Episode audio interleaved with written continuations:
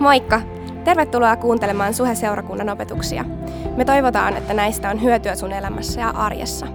Muistathan, että sä oot myös aina tervetullut meidän sunnuntaitilaisuuksiin Kalliossa ja Tikkurilassa. Lisätietoa Suhesta ja Suhen sunnuntaista löydät osoitteesta www.suhe.net. Nauti opetuksesta! Wow. Wow. Mä, mä jotenkin kyllästyn näihin, näihin tarinoihin ja, ja erityisesti nyt tää, tämän viikon tarina on tietenkin mulle aika henkilökohtainen ja, ja tota, se saa, saa mut varsin nöyrälle mielelle, koska on, on, on vetää hiljaiseksi, kun tajuaa, että saa olla osa jotain semmoista, mistä todella on oikeasti apua joidenkin ihmisten todellisessa elämässä. Ja mä oon vaan niin kuin maailman kiitollisin siitä tälläkin viikolla, että mä saan olla osa tämmöistä yhteisöä kuin Suhe-seurakunta. Joten, joten kiva olla teidän kanssa. Tervetuloa munkin puolesta. Mun nimi on tosiaan Jyri Uurtimo. Ää, me jatketaan tänään tätä kadonneen jäljillä sarjaa. Ää, mä en tiedä, olitko viime viikolla täällä, mutta, mutta näyttää siltä ja vaikuttaa siltä, että viime viikon saarna on herättänyt paljon hyvää keskustelua, mikä on, mikä on mahtava juttu. Vaikuttaa itse asiassa siltä, että ainakin teidän palautteiden perusteella, että suurin osa teistä tykkäs ja nautti viime viikon saarnasta. Mikä kertoo me, meistä tai oikeastaan teistä sen, että olette masokistinen seurakunta. Mutta, mutta tästä tulee takuu varmasti hyvä päivä. Ja, ja mä oon jotenkin tänä, tällä viikolla ehkä enemmän kuin aikaisempina viikkoina tai enemmän kuin pitkää aikaa jotenkin viettänyt ajatuksissani aikaa siinä, että, että mitä Jumala haluaa erityisesti tänään tehdä meidän kanssa. Mitä, mitkä on ne jutut, mistä Jumala haluaa puhua ja niiden niin kuin sanojen kautta tehdä meidän sydämissä. Ja mä oon aika vakuuttunut siitä, että, että Jumala haluaa, että me jatketaan vähän samalla linjalla, millä viime viikolla. Mä uskon, että Jumala haluaa ikään kuin karsia meidän elämästä kaikkia semmoisia turhia asioita, jotka on tullut osaksi meidän jumalasuhdetta, osaksi meidän kristillisyyttä, osaksi meidän seurakuntaelämää. Jossain historian saatossa. Mä uskon, että niitä asioita Jumala haluaa meistä ottaa pois. Ja mä oon paljon miettinyt myös sitä, että mä en haluaisi olla semmoinen elefantti posliinikaupassa, että ammutaan vaan joka suuntaan ja katsotaan, kun kaikki hajoaa.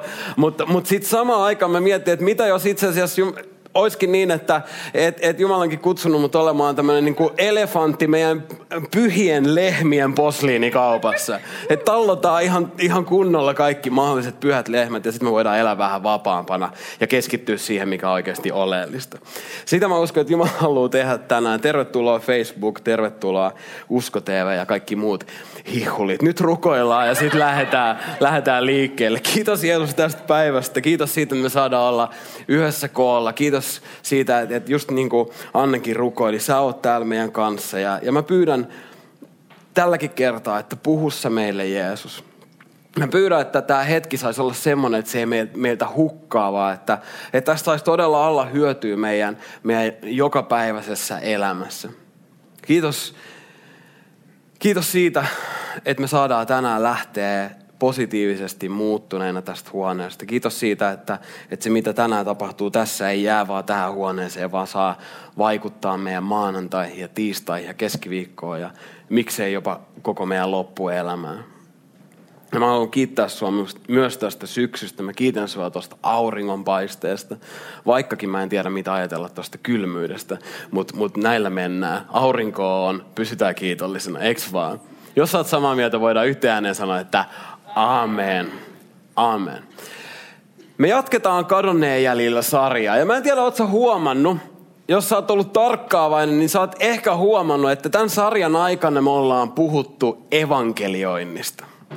Mutta me ei olla haluttu puhua evankelioinnista, koska evankeliointi sanana on semmoinen, mikä ainakin mulle henkilökohtaisesti aiheuttaa kylmiä väreitä. Mä en tiedä, miten, mikä sun kokemus on. Rupeeko sua pikkasen tulee hengenahdistusta ja, ja jotain muita negatiivisia reaktioita. Mä, mä oon lapsi, en ihan lapsena, mutta nuorena ollut, ollut semmoinen henkilö, joka on käytännössä melkein pakotettu katuevankelioimaan Lahdessa. Lahti ja katuevankeliointi. Ei siitä voi tulla hyvä juttu. Ei vaan. Mutta mut, mut, mut mä muistan, kun mä olin siellä kadulla, mä yksinkertaisesti vihasin joka ikistä minuuttia, kun mä olin siellä. Ja tämä evankeliointi on ollut meille niin paljon stressiä aiheuttava aihe, että me ollaan päädytty semmoiseen tilanteeseen, että on parempi, että me ei puhuta tästä aiheesta ollenkaan. Koska usein, kun me ollaan puhuttu tästä aiheesta, usein kun me ollaan lähestytty tätä aihetta ylipäänsä seurakunnissa, sitä on lähestytty jotakuinkin seuraavalla tavalla. Seurakunta on tämmöinen piruntorjuntabunkkeri, josta tehdään iskuja maailmaan. Eli tilanne menee usein näin. On perjantai, me mennään meidän linnotukseen, me vähän aikaa täristää siellä hengessä. Sen jälkeen me lasketaan meidän linnotuksen laskusilta alas. Me ollaan rukoiltu, meillä on traktaatit, me ollaan valmiita. Me juostaan sinne maailmaan, me juostaan jonkun ensimmäisen miehen luo, joka me nähdään. Valitettavasti nyt sattuu olemaan niin, että on mies, joka on, joka on just tehnyt koko viikon duunia ja se haluaisi viedä sen tyttöystävän treffeille, mutta on mun evankeliointi-ilta. Ja mä juoksen sen luo, sanon, että tossa on sulle traako, tiedät sä, että ilman Jeesusta sä oot menossa ei vitsi, kello on kymmenen, musta tulee kurpitsa, äkkiä täytyy mennä takaisin linnoituksen laskusilta ylös ja olla silleen, hoho, halleluja, mä oon tehnyt mun todistajan työn. Oot se Jeesus ylpeä siitä, kun sun uskollinen palvelija seuraa sua maailmaan ja takaisin. Sa- kiitos. Saattaa mennä ehkä vähän liiotteluksi. Ei paljon. Mutta mä en tiedä, onko mä ainut, joka miettii, että oisko kuitenkin olemassa joku toinenkin tapa. Ja tänään me tullaan semmoiseen raamatun kohtaan, missä, missä Jeesus antaa mun mielestä meille vähän erilaisen esimerkin, miten lähestyä ei-uskovia ihmisiä. Mutta ennen kuin me mennään tähän kohtaan, niin mun täytyy kysyä sulta tämmöinen lämmittelykysymys. Nimittäin nyt mä haluaisin, että sä mietit sun Jeesusta. Eli mieti sitä kuvaa, mikä sulla on Jeesuksesta sun mielessä. Millainen sun Jeesus on? Mitä sun Jeesus tekee? Ja sitten päivän kysymys. Käykö sun Jeesus bileissä? Retorinen kysymys, mutta kiitos, että vastaat. Käykö sun Jeesus bileissä? Nimittäin Jeesus teki paljon asioita maan päällä ollessaan. Jeesus paransi paljon sairaita ja opetti paljon upeita asioita. Jeesus myös söi tosi paljon. Mä en tiedä, ootko huomannut, jos sä luet yhtään raamattuja ja evankeliumeita, niin sä tulet huomaamaan, että Jeesus on koko ajan jonkun luona kylässä syömässä. Ja yksi, yksi mun lempisaarnaajista itse asiassa sanoi tähän liittyen melko, melko nokkelasti, että, että jos sä syöt niin kuin Jeesus, mutta et kävele niin kuin Jeesus, niin sä tuut näyttämään buddhalta. Mutta Jeesus söi tosi paljon. Jeesus oli paljon ihmisten kotona. Jeesus sai paljon kutsuja erilaisiin bileisiin. Ja me nähdään yksi tämmöisistä tilanteista tänään. Me tullaan Luukkaan evankeliumiin ja lukuun viisi. Luukaan, Luukaan evankeliumi luku 5 ja mennään jakeesta 27 eteenpäin. Tämän päivän raamatun kohta tulee raamattu kansalle käännöksestä. Mä en tiedä, onko se sulle tuttu, mutta se on äh, uusin, uusin suomenkielinen raamatun käännös. Ja, ja mä ajattelin, että mulla on rohkeus käyttää tätä, koska ihan hiljattain Raamattukansalle käännös on myös lisätty YouVersion Bible-appiin, joka toivottavasti teillä kaikilla on. Joten tois, toisin sanoen ää, meidän kaikki suomenkieliset raamatut löytyy siitä yhdestä, yhdestä appista, joka on mahtava juttu. Ja kaikki tämä vielä ilmaiseksi. Ää, miksi et lataisi tätä? Kuinka paljon mulle maksetaan tästä mainoksesta? Okei, Luukkaan evankeliumi, luku 5, jakeesta 27. Tämän jälkeen Jeesus lähti sieltä ja näki Leevi-nimisen publikaanin istumassa tulliasemalla. Jeesus sanoi hänelle, seuraa minua. Tämä jätti kaiken, nousi ja lähti seuraamaan Jeesusta. Leevi valmisti hänelle kodissaan suuret pidot. Ja mä haluan, että sä ymmärrät, kun Raamattu sanoo, että suuret pidot, niin, niin Raamattu sanoo meidän nykykielellä, että suuret bileet. Suuret pidot. Heidän kanssaan oli aterialla suuri joukko publikaaneja ja muita ihmisiä. Fariseukset ja heidän kirjanoppineensa närkästyivät Jeesuksen opetuslapsiin ja sanoivat, miksi te syötte ja juotte publikaanien ja syntisten kanssa? Jeesus vastasi heille, eivät terveet tarvitse parantajaa, vaan sairaat. En minä ole tullut kutsumaan parannukseen vanhurskaita, vaan syntisiä. Tilanne lähtee liikkeelle siis siitä, että, että Jeesus näkee Leevin. Leevin toinen nimi on Matteus. Matteus on yhtä kuin Leevi. Matteus on henkilö, joka on kirjoittanut Matteuksen evankeliumin itse asiassa. Nyt Jeesus näkee Matteuksen ja kutsuu Matteuksen seuraajiensa joukkoon. Ja Matteus on publikaani. Matteus on veronkerääjä. Matteus on tämmöinen juutalainen veromies, joka tekee töitä Rooman hallitukselle ja vaatii juutalaisilta jopa väkivalloin rahaa. Matteus on, on kaikkien vihaama veronkerääjä. Kaikki vihas publikaaneja.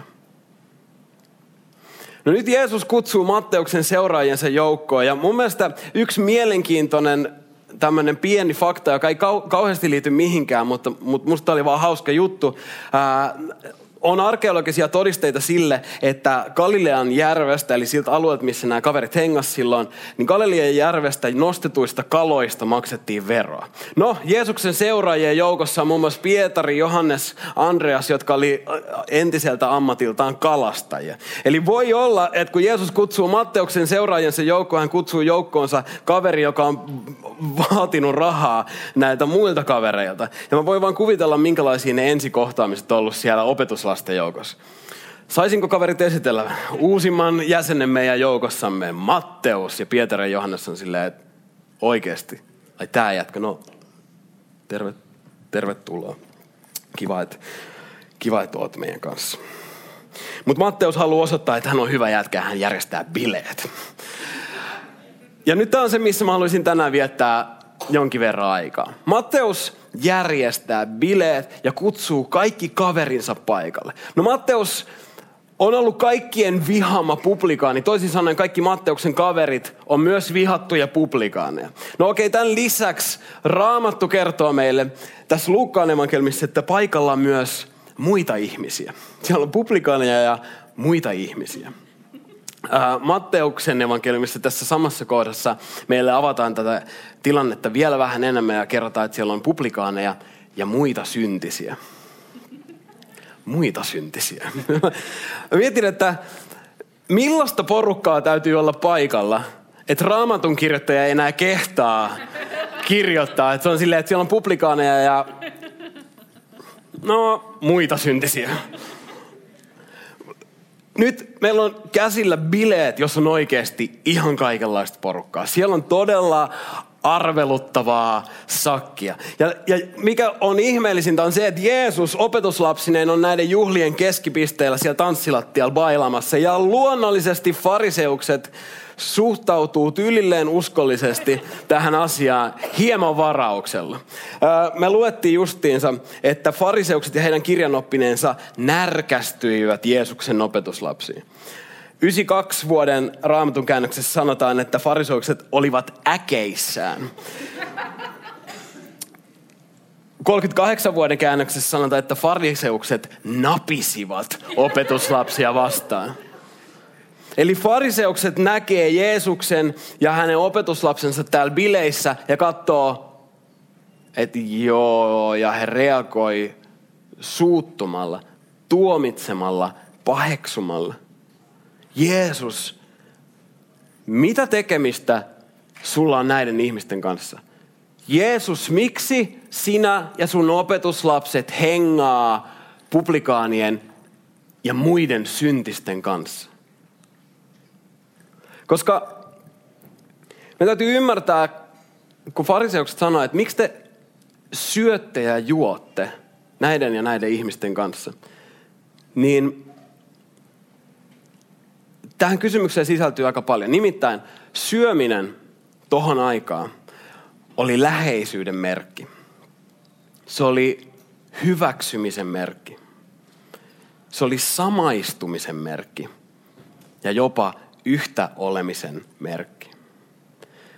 Eli nyt kun Matteus on järkännyt bileet, kutsunut kaikki kaverinsa ja Jeesus opetuslapsineen on paikalla syömässä ja juomassa näiden ihmisten kanssa, niin Jeesus lähettää varsin selvän viestin. Että mä hyväksyn nämä ihmiset. Mä haluan olla läheisissä suhteissa näiden ihmisten kanssa. Mä haluan samaistua näihin ihmisiin ja mä haluan suorastaan olla yhtä näiden ihmisten kanssa. Fariseukset oli ajautunut semmoisen tilanteeseen, että he erotteli ihmisiä ja pyrki sitä kautta itse osoittautumaan ikään kuin pyhien joukkoon, Jumalalle mieluisten joukkoon. Pyhä tarkoittaa Jumalalle erotettua. Ja he ajattelivat, että heidän täytyy erottautua kaikesta epäpyhästä ollakseen Jumalalle kelpaavia, jopa epäpyhistä ihmisistä. Kun taas Jeesus ottaa opetuslapsensa ja menee heidän kanssaan suoraan syntisten luo rakentaakseen sillan sinne, mi, mi, mi, mihin se oli kadotettu, jotta, jotta nämä kadonneet vois löytää tiensä takas, takas kotiin. Ja nyt kuitenkin, kun me tullaan tähän päivään ja me mietitään tämän päivän seurakuntaa ja, ja seurakunnan historiaa, niin valitettavasti kuitenkin näyttää siltä, että me ollaan samaistuttu todella paljon enemmän fariseuksien toimintaa kuin Jeesuksen toimintaa suhteessa syntisiin. Ja nyt mä haluan, että sä ymmärrät, että kun me puhutaan nyt syntisistä, niin me puhutaan lähinnä ihmisistä, jotka ei usko Jumalaa. Koska fakta on se, että me kaikki ollaan syntisiä. Se, mitä fariseukset ei tajunnut, oli se, että he tarvitsi Jeesusta, he tarvitsi Jumalaa ihan yhtä paljon kuin kuka tahansa muukin. Me ollaan kaikki Jumalan silmissä samalla linjalla, samalla viivalla, samalla tasolla. Eli, eli mä haluan, että sä ymmärrät tänään, olit sä sitten uskossa tai et uskossa, että me ei puhuta niin, että on olemassa kristityt ja, ja, ja syntiset jotenkin, jotka on eri tasoilla, vaan on olemassa ihmisiä, jotka uskoo Jumalaa ihmisiä, jotka ei usko Jumalaa. Kaikki on Jumalan silmissä samalla tasolla. Mutta Jeesuksen toiminta näissä bileissä paljastaa itse asiassa meistä jotain. Kun me samaistutaan fariseusten toimintaan, niin se paljastaa meistä, että me ollaan unohdettu, että Jumala rakastaa maailmaa. Jumala rakastaa maailmaa. Joka kristityn lempiä, Johanneksen evankeliumi kolmas luku, jae 16. Sillä niin on Jumala maailmaa rakastanut. Että hän antoi ainoan poikansa, jotta ei yksikään, joka hänen uskoo, hukkuisi, vaan saisi iankaikkisen elämän. Sillä niin on Jumala maailmaa rakastanut. Jumala rakastaa maailmaa. Tätä rikkinäistä, sekavaa, ylpeätä maailmaa. Tai sanotaan tämä vielä toisella tavalla. Jeesus rakastaa syntisiä. Jeesus rakastaa syntisiä. Jeesus rakastaa kadonneita ihmisiä. Toiseksi Jeesuksen toiminta paljastaa meistä, että me ollaan tuomitsevia. Me ollaan tuomitsevia. Joku ehkä tälläkin hetkellä haluaa tuomita mut jo mun sanoista. Että Jeesus bileissä samaistuen ja hyväksyen, hei come on. Just joo. No mäkin kyllä ajattelen, että et, et Jeesus ja opetuslapset on tosi vastahakoisesti näissä juhlissa. No silleen, no ollaan nyt täällä, kun kerran kutsuttiin. Emme siis haluaisi olla täällä. Mutta ollaan nyt, niin ei ole opetuslapset hengaa silleen keskenään ja on vaan silleen, että vitsi, en tiedä. Kattelee vähän ympärille, että hyi kauhean miten hävytöntä ja säädytöntä meininkiä. Tiedätkö, meidät kristityt on aivan liian kauan tunnettu siitä, että me ollaan aina jotain vastaan. Että me ollaan niitä ihmisiä, joilla on aina tarve sanoa, mitä me ollaan jostain asiasta mieltä. Että meillä on tarve kertoa, mikä meidän näkemys jostain asiasta on. Mutta tiedätkö mitä? Sun oman, oman mielipiteen, oman näkemyksiminen, huutaminen maailmaa ei ole joka kristityn oikeus. Jeesus ei ala näissä bileissä arvostella ihmisiä siitä, miten maailmallisesti ne toimii. Ja ehkä sen takia Jeesus saakin fariseusten tuomion niskansa. Ajattele, uskonnolliset ihmiset alkaa dissaamaan Jeesusta. Ja mä toivon, että, että me oltaisiin sitä porukkaa, joka saisi näitä samoja valituksia osakseen. Mä toivon, että joku valittaisi joskus siitä, että kuinka lähellä me ollaan syntisiä. Koska kun me saataisiin näitä samoja valituksia, se kertoisi siitä, että me tehdään niitä samoja asioita, mitä Jeesus teki. Ja se on mahtavaa. Heti seuraavaksi tämän kohdan jälkeen, minkä me äsken luettiin, tulee toinen kohta, jossa Jeesuksen bilehille meininkiä arvostellaan. He yksinkertaisesti näissä kohdissa arvostelivat, että Jeesus, hei, sulla on liian hauskaa. Sulla on liian hauskaa. Et sä voi olla Jumala, kun sulla on noin hauskaa.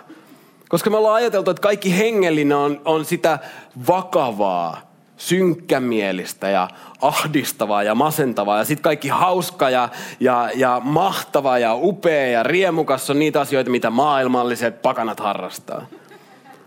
Mutta Jumala on luonut kaiken nautittavan. Ja jos usko on hävittänyt kaiken hauskan sun elämästä, niin se ei ole uskoa, se ei ole Jumalan työ, vaan se on uskontoa. Jeesusta haukut, Jeesusta kutsuttiin syömäriksi ja juomariksi. Mistä sä luulet, että tämä lempinimi tuli? Tiedätkö, me saadaan nauttia tästä elämästä. Jeesus oli hyvää seuraa. Syntiset viihtyi Jeesuksen seurassa. Syntiset kutsu Jeesuksen bileisiinsä. Ja tämä asia, joka on kanssa ehkä vähän muuttunut tässä matkan varrella. Ehkä sen takia, että meidän toiminta on muistuttanut enemmän fariseusten toimintaa kuin Jeesuksen toimintaa. Nimittäin fariseukset ei varmasti ollut kutsuttu näihin bileisiin. Mutta he tuli väkisin, he tuli kuokkimaan. Ja heillä oli se semmoinen synkkien fariseusten nurkkapöytä, missä ne tuijotti ihmisiä paheksu. Ja mä toivon, että sä et hengaa tässä pöydässä.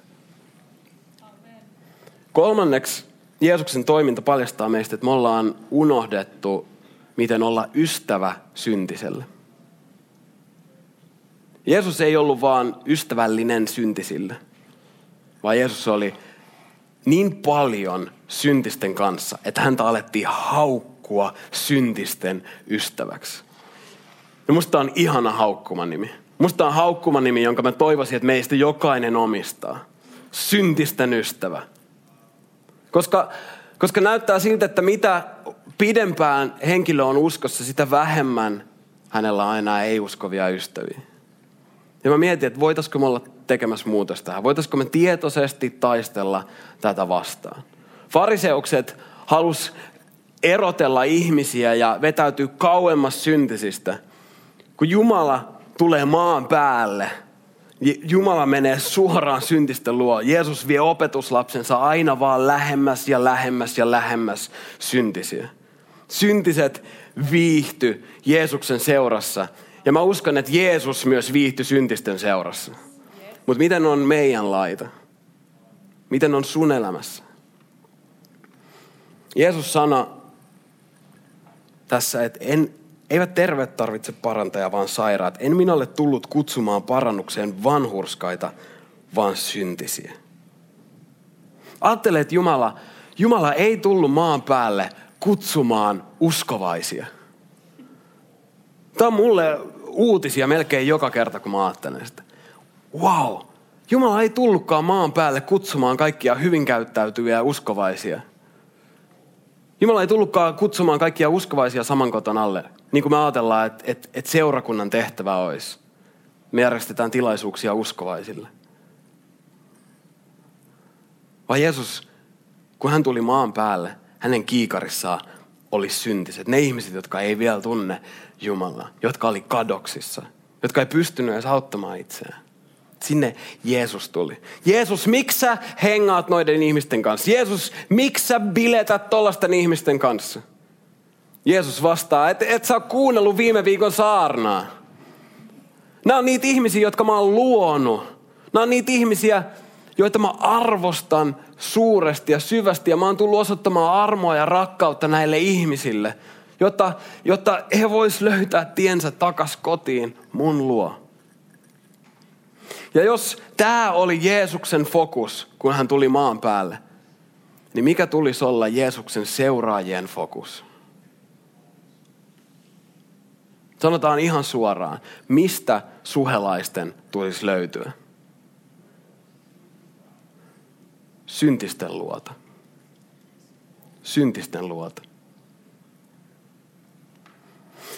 Joten mä haluan tänään loppupuolella sanoa meille sanat, jotka Hannu Vuorinen, Suomen vapaakirkon johtaja, lausu tämän, tämän kesän vapaakirkon kesäjuhlilla koko juhlakansalle.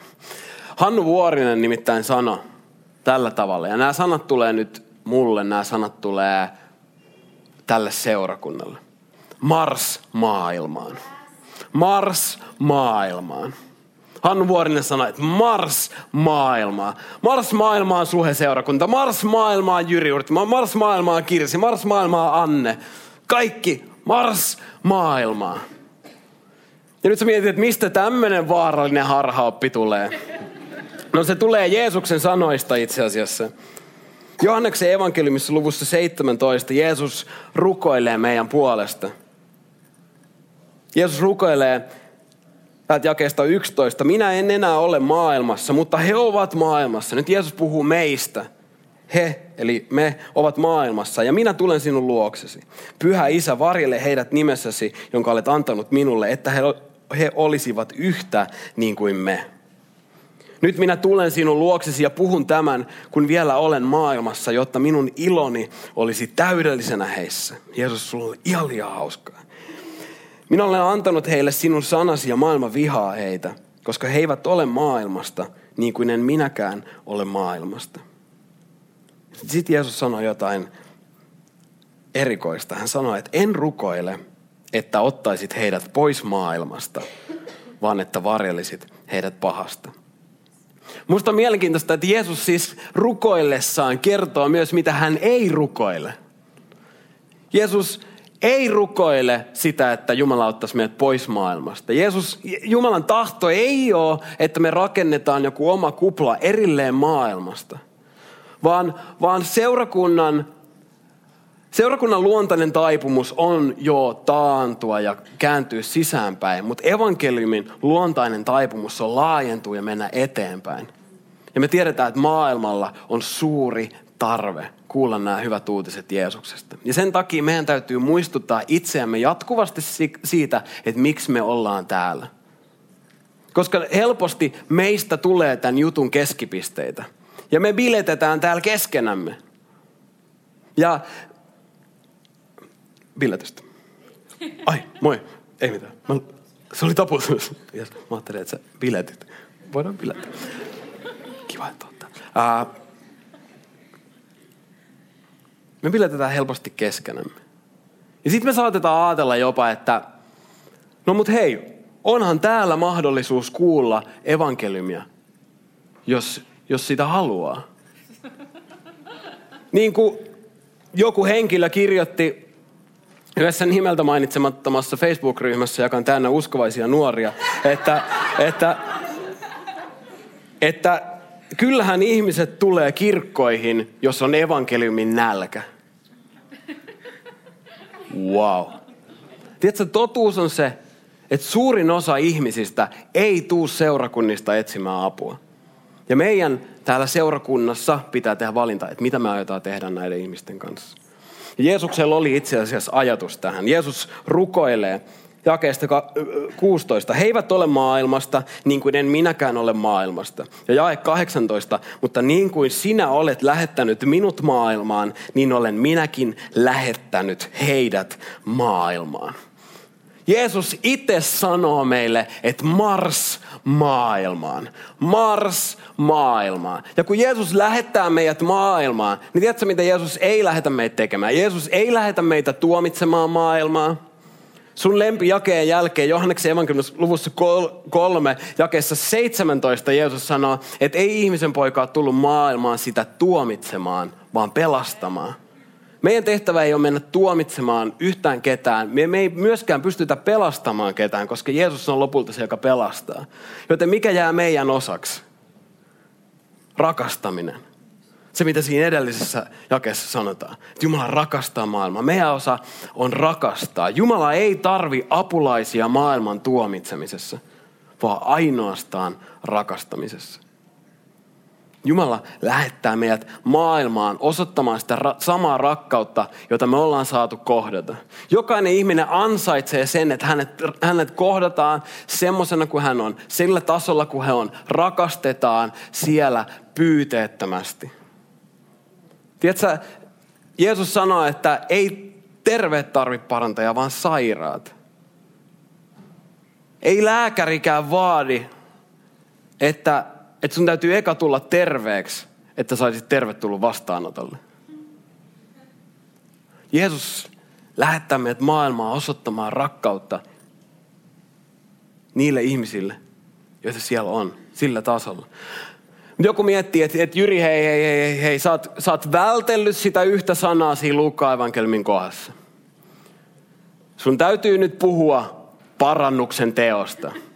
Jeesuskin sanoo, että mä oon tullut kutsumaan ihmisiä parannukseen. Ja niin sanookin. Mutta se on asia, joka me ollaan mun mielestä myös ymmärretty tosi väärin. Jeesus tulee maan päälle vapauttamaan vangittuja. Meille riittäisi se, että vangit alkaa käyttäytymään kunnolla. Mutta tiedätkö, parannuksen teossa on kyse jostain ihan muusta – kuin siitä, että ihminen muuttaa sen ulkosta käyttäytymistä. Jeesus ei lähetä meitä maailmaan vaatimaan, että maailma alkaa käyttäytymään kristillisten arvojen mukaan. Siinä ei ole mitään järkeä, että, että me uskovaisina vaaditaan pakanoita käyttäytymään kristittyjen tavoin, kun me ei itsekään onnistuta siinä kauhean hyvin. Parannuksen teko tarkoittaa Jumalan puoleen kääntymistä. Ja Paavali kertoo meille, että se on Jumalan hyvyys, joka vetää ihmisiä parannukseen. Joku ajattelee, että okei, okei, okei, okei, hyväksytään. Hyväksytään, se on just näin. Mutta yksi asia meidän täytyy nyt kuitenkin pitää mielessä. Yhdessä asiassa meidän täytyy olla tarkkana ja varovaisia. Meidän täytyy ymmärtää, että me ollaan maailmassa, mutta ei maailmasta. Jos sä oot yhtään pyörinyt näissä piireissä, sä oot kuullut nämä, sanat. Me ollaan maailmassa, mutta ei maailmasta. Jos sä oot yhtään ollut tarkkavainen, sä oot itse asiassa kuullut näissä Jeesuksen sanoissa äsken. Mutta se, mitä me ollaan tehty, on se, että me ollaan käännetty Jeesuksen sanat ylös alasin. Koska me, kun me puhutaan, että me ollaan maailmassa, mutta ei maailmasta, niin me laitetaan paino väärälle sanalle, väärään paikkaan. Me ajatellaan, että meidän lähtökohta on se, että okei, no me nyt ollaan täällä maailmassa. Hyväksytään se. Mutta meidän missio on pitää huoli siitä, että me ei olla maailmasta. Että me ollaan erillään, erottaudutaan, ollaan erilaisia. Se on se, mihin me laitetaan meidän fokus ja keskittyminen. Mutta Jeesus rukoilee tämän aivan toisinpäin. Jeesus rukoilee, että meidän lähtökohta on se, että me ei olla maailmasta. Kun sä laitat sun luottamuksen Jeesukseen, kun sä saat sun synnit anteeksi, tapahtuu jotain, mitä kutsutaan uudelleen syntymiseksi. Jumala antaa sulle kokonaan uuden elämän. Sä ikään kuin, sun koko story alkaa uudestaan. Ja se tarkoittaa sitä, että susta tulee ikään kuin taivaan kansalainen. Sä et ole enää tästä maailmasta. Se on lähtökohta. Mutta meidän missio on olla maailmassa.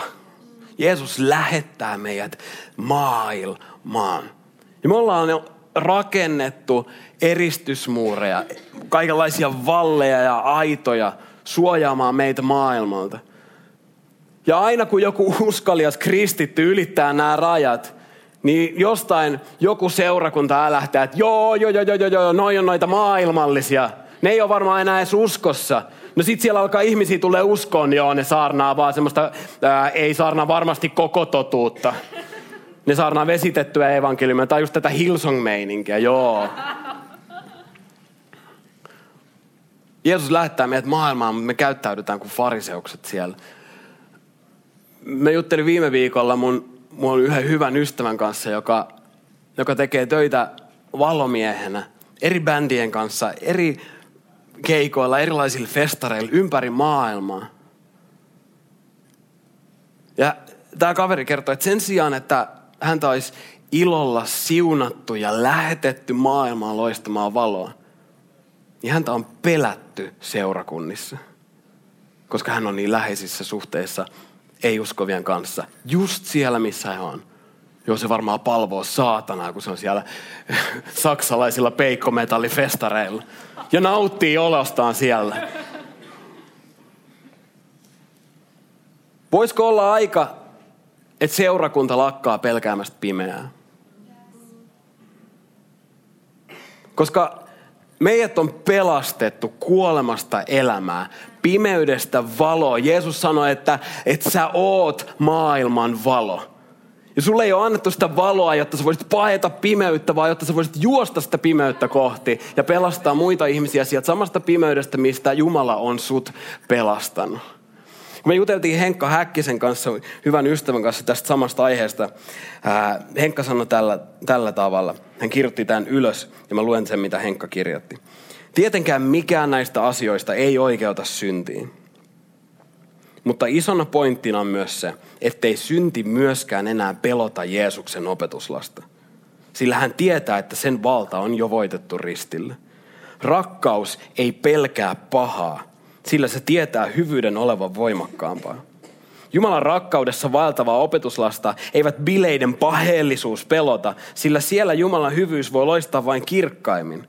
Kyse ei ole nurkassa seisovasta paheksuvasta puhtauden loistosta, vaan valosta, joka luo uskoa, toivoa ja rakkautta pimeimpiinkin hetkiin. Jeesus sanoi, että en minä ole tullut kutsumaan parannuksen vanhurskaita, vaan syntisiä. Joten Jeesuksen sanat on meille myös, että mars maailmaan. Mars sinne, missä ne syntiset on. Mars maailmaan seurakunta. Bändi voi tulla lavalle. Me ruvetaan lopettelemaan. On ehkä yksi kysymys vielä jäljellä. Ja se kysymys on se, että mitä sitten? Mitä nyt, nyt ajatellaan, me nyt ollaan täällä maailmassa. Me ollaan maailmassa. Mitä me, mitä me sitten tehdään? Mä just juttelin eilen yhden ystävän kanssa, joka kysyi tästä samasta aiheesta, näistä samoista kysymyksistä. Että okei okay, Jyri, mitä mä sitten teen, kun mä oon siellä bileissä ja ne ihmiset alkaa puhua mitä ihmeellisimmistä aiheista. Niin mitä mä sitten Sanonko mä jotain? Vai enkö mä sano mitään? Ja tämä on asia, jonka kanssa mä oon paininut koko viikon, että mihin Jumala haluaa, että, että me me lopetetaan nyt tämä saarna? Mikä on se viimeinen asia? Onko jotain neuvoja, mitä, mitä Jumala haluaisi meille vielä antaa tässä aiheessa? Siellä maailmassa olemisessa. Ja siinä vaiheessa, kun on tämmöisiä kysymyksiä, tuntuu, että sä oot lukossa sun saarnan kanssa, niin usein neuvotaan, että, että ensimmäinen asia, mitä kannattaa tehdä, on, on mennä siihen raamatun tekstiin, mitä sä oot just käyttänyt, ja katsoa, että mitä se sanoo. Se on ihan hyvä, hyvä pointti. Mutta tiedätkö, kun me katsotaan tätä, tätä raamatun kohtaa, niin itse asiassa tämä ei kauheasti sano, sano mitään, että miten Jeesus toimii siellä bileissä ollessa. Meille ei kerrota, mitä Jeesus puhuu ihmisten kanssa. Meille ei kerrota, mitä Jeesus tekee. Meille kerrotaan ainoastaan, että Jeesus oli ihmisten kanssa. Ja mä rupesin miettimään, että mitä jos tämä informaatio onkin tarpeeksi? Mitä jos tämä info onkin kaikki, mitä me tarvitaan? Jeesus on ihmisten kanssa. Mitä jos tämän sarjan tavoite onkin saada sut rakastumaan syntisiin, rakastumaan tähän maailmaan, jota Jumala jo rakastaa. Ja sitten se, miten me toimitaan erilaisissa tilanteissa erilaisten ihmisten kanssa, onkin pyhän hengen tehtävä meissä tehdä. Jeesus itse sanoo itse asiassa, kun hän kutsuu Pietaria ja, ja Andreasta, hänen veljeään. Jeesus sanoi, että lähtekää minun mukaani, minä teen teistä ihmisten kalastajia. Eli Jeesus sanoi, että minä teen teistä ihmisten kalastajia. Työ on Jeesuksen. Minä teen teistä ihmisten kalastajia. Me voidaan siis luottaa siihen, että, että Jeesus kyllä pitää huolen, että me tiedetään, miten toimii erilaisissa tilanteissa ja miten, miten olla missäkin. Mutta mä mietin sitä, että, että voisiko olla niin, että, että Jumala tahtoo, että me ei ikään kuin nyt ulkoisteta tätä koko juttua jollekin pastoreille, että okei, että, että kerro meille vaan nyt, mitä meidän pitää tehdä siellä maailmassa ja sitten me tehdään. Vaan mä ajattelen, että, että mitä jos Jumala kutsuukin meitä, joka ikistä ihmistä, ottamaan vastuun omasta elämästään. Ihan itse. Ja rukoilemaan, että Jumala, mitä sä haluut? Miten sä haluut, että mä toimin näiden ihmisten kanssa? Miten sä haluat, että mä toimin? Meillä on oma, oma osamme kaikessa tässä. Mun päivän kaikkein käytännöllisin, suorastaan naurettavan käytännöllinen, suos, käytännöllinen suositus meille jokaiselle on se, että luetaan sanomalehtiä. Pysytään kiinni siinä, mitä tässä maailmassa tapahtuu. Kuunnellaan Spotifyn top 50-listaa, vaikka me vihattaisiin siitä musaa. Ihan vaan sen takia, että me tiedetään, mitä musaa jengi kuuntelee. Jeesus sanoi, että minä teen teistä ihmisten kalastajia. Mä, mä en ole kummonen kalamies, mutta mä tiedän sen, että jotta sä voit kalastaa, sun täytyy olla siellä, missä kalat on. Ja sun täytyy samaistua suorastaan kaloihin. Sun täytyy alkaa ajatella niin kuin kalat ajattelee. Mutta sitten yksi asia, minkä mä haluaisin, että me jokainen ymmärretään, on se, että todellisessa elämässä ihmiset ei ole kaloja vaan ihmisiä. Eli toisin sanoen, kukaan ei halua olla kenenkään projekti. Aika usein me, ja olisi helppo, että tässä, tässäkin sarjassa kävisi niin, että me puhutaan paljon siitä, että lähdetään kadonneen jäljille.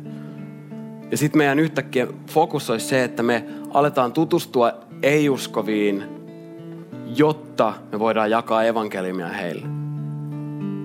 Mutta tämä on väärin. Tämä on väärä lähtökohta, väärä fokus, väärä motiivi.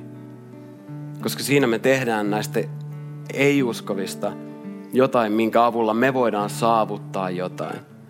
On kyse jostain meidän omasta agendasta ja me tehdään ihmisistä meidän projekteja. Meidän uskoon tuloprojekteja. Ja voin vakuuttaa, että kukaan ei halua olla kenenkään projekti. Joten mä mietin, että mitä jos sen sijaan, että me tutustuttaisiin ei-uskoviin vaan, jotta me voidaan jakaa evankeliumia heidän kanssa, niin me, me ystävystytään ei-uskovien kanssa ja jaetaan evankeliumia heille.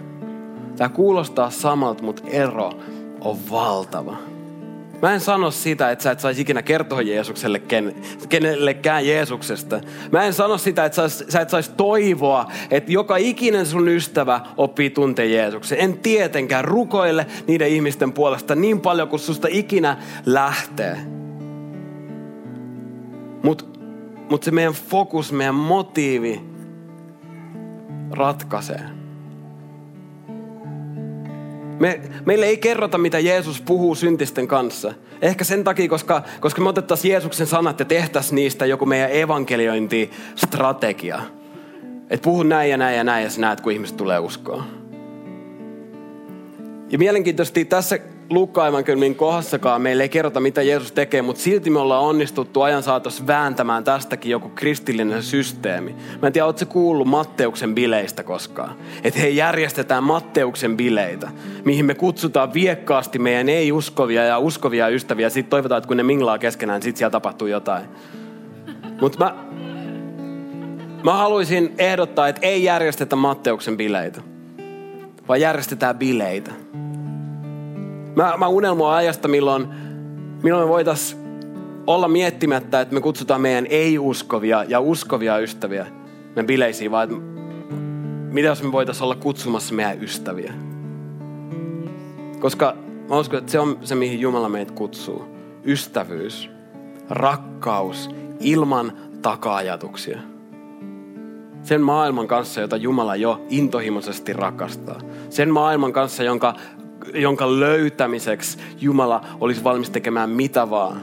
Ja meillä on upea etuoikeus siinä, siinä rinnalla osoittaa näille ihmisille rakkautta, hyvyyttä, ystävällisyyttä, välittämistä. Ja sitten me saadaan nähdä, kun Jumalan hyvyys vetää näitä ihmisiä parannukseen. Kun Jumalan hyvyys kääntääkin nämä ihmiset ja Jumala on avoimin käsivarsin valmis ottamaan heidät vastaan. Joten noustaan ylös ja käydään rukoilemaan yhdessä.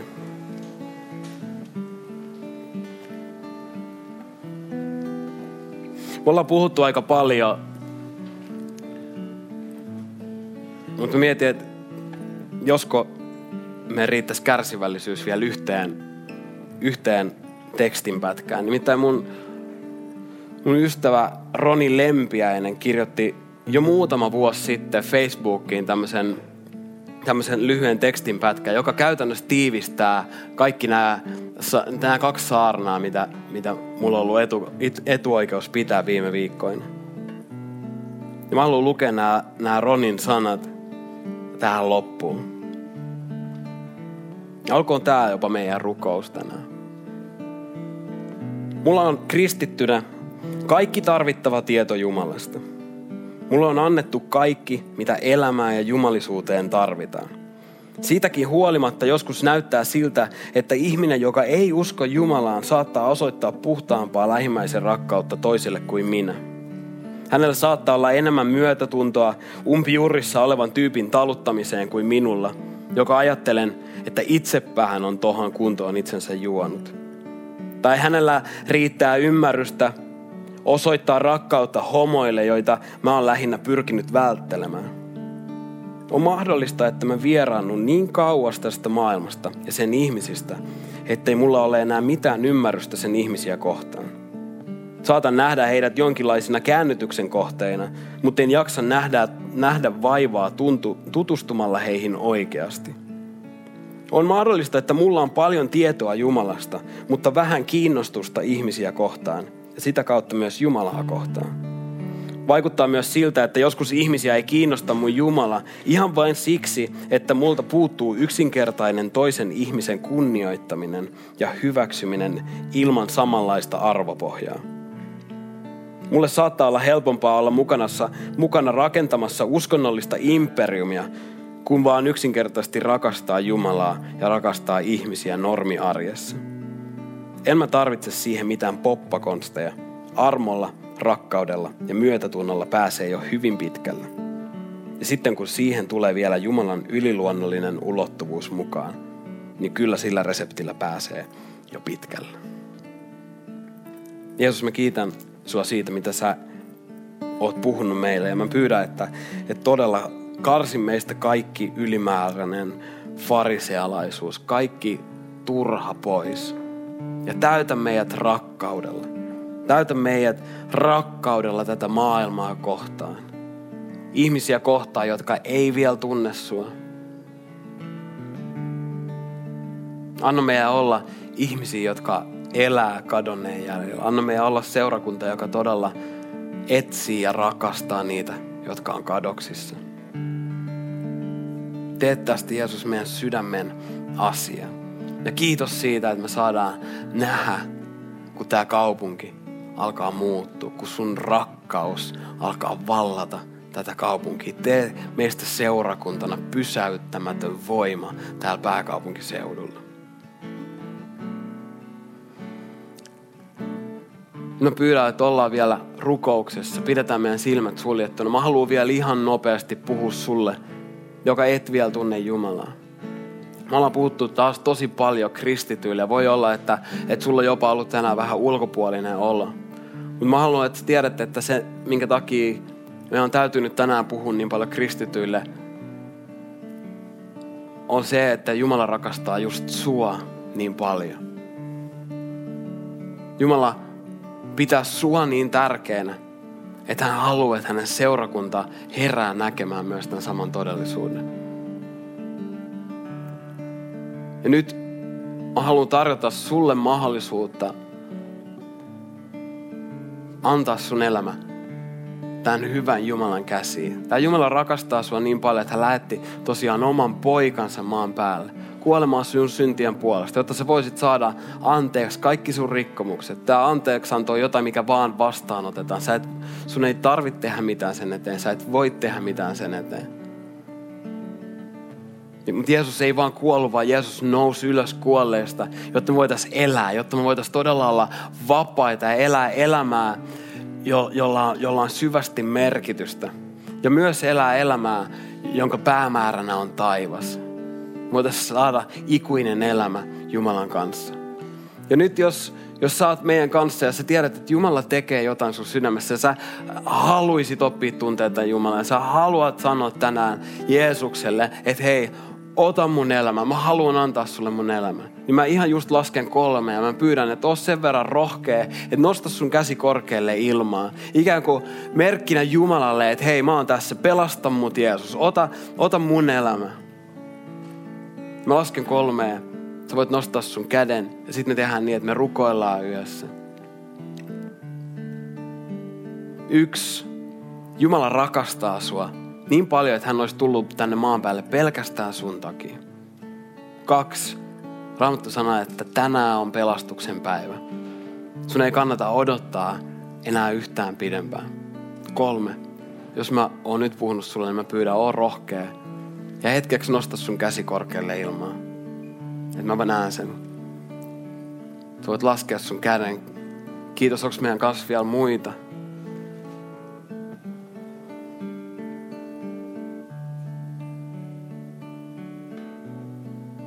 Sun ei tarvitse pelätä mitään. Jumala, Jumala ei ole tullut tuomitsemaan sua. Jumala on tullut pelastamaan sut. Jumala ei pilaa sun elämää, vaan haluaa antaa sulle elämän. Onko meidän kanssa vielä muita, joka haluaisi tänään tehdä tämän valinnan?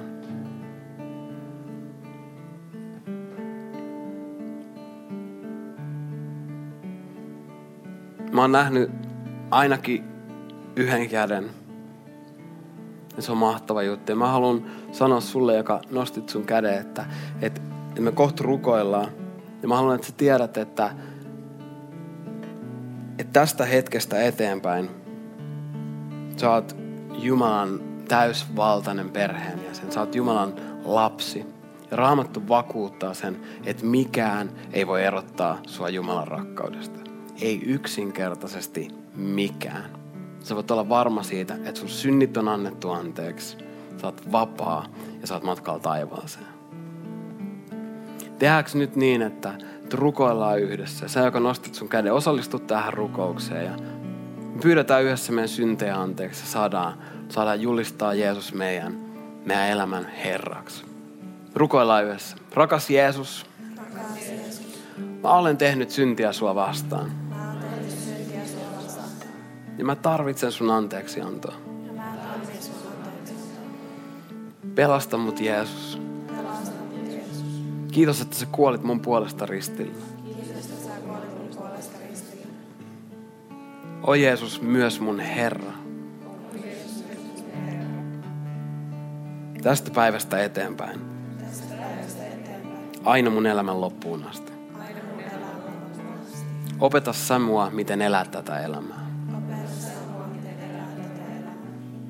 Amen. Amen. Tehdäänkö niin, että laitetaan käsi yhteen? Antaisi isot aplodit Jumalalle. Tiedätkö, Raamattu sanoo, että et, et, et tällä hetkellä taivaassa juhlitaan. Jumala on maailman iloisin susta, joka teit tämän valinnan.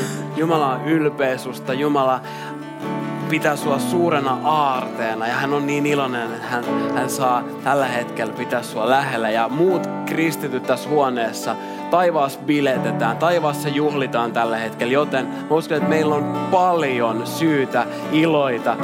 Sen takia tänäänkin tässä huoneessa monet ihmiset on lähtenyt seuraamaan Jeesusta. Joten nyt mä pyydän, että, että voitaanko me kaikki uskovina nostaa meidän kädet Jumalan puoleen, laulaa Jumalalle, ylistää Jumalaa, palvoo Jumalaa hänen hyvyytensä vuoksi. Hän on niin hyvä, hän on niin rakastava. Jumala haluaa pelastaa ihmisiä. Olkoon tämä myös rohkaisuna sille, että kun sä rukoilet sun ystävien puolesta, sä rukoilet niiden puolesta, jotka on vielä kadossa, niin sä voit uskoa, että joku päivä me saadaan vielä juhli heidänkin kanssa yhdessä. Nyt lauletaan, juhlitaan, ylistetään Jumalaa.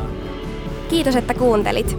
Ota rohkeasti yhteyttä, jos haluat tietää lisää suhesta. Sä löydät meidät Facebookista, Instagramista ja Twitteristä nimellä Suheseurakunta.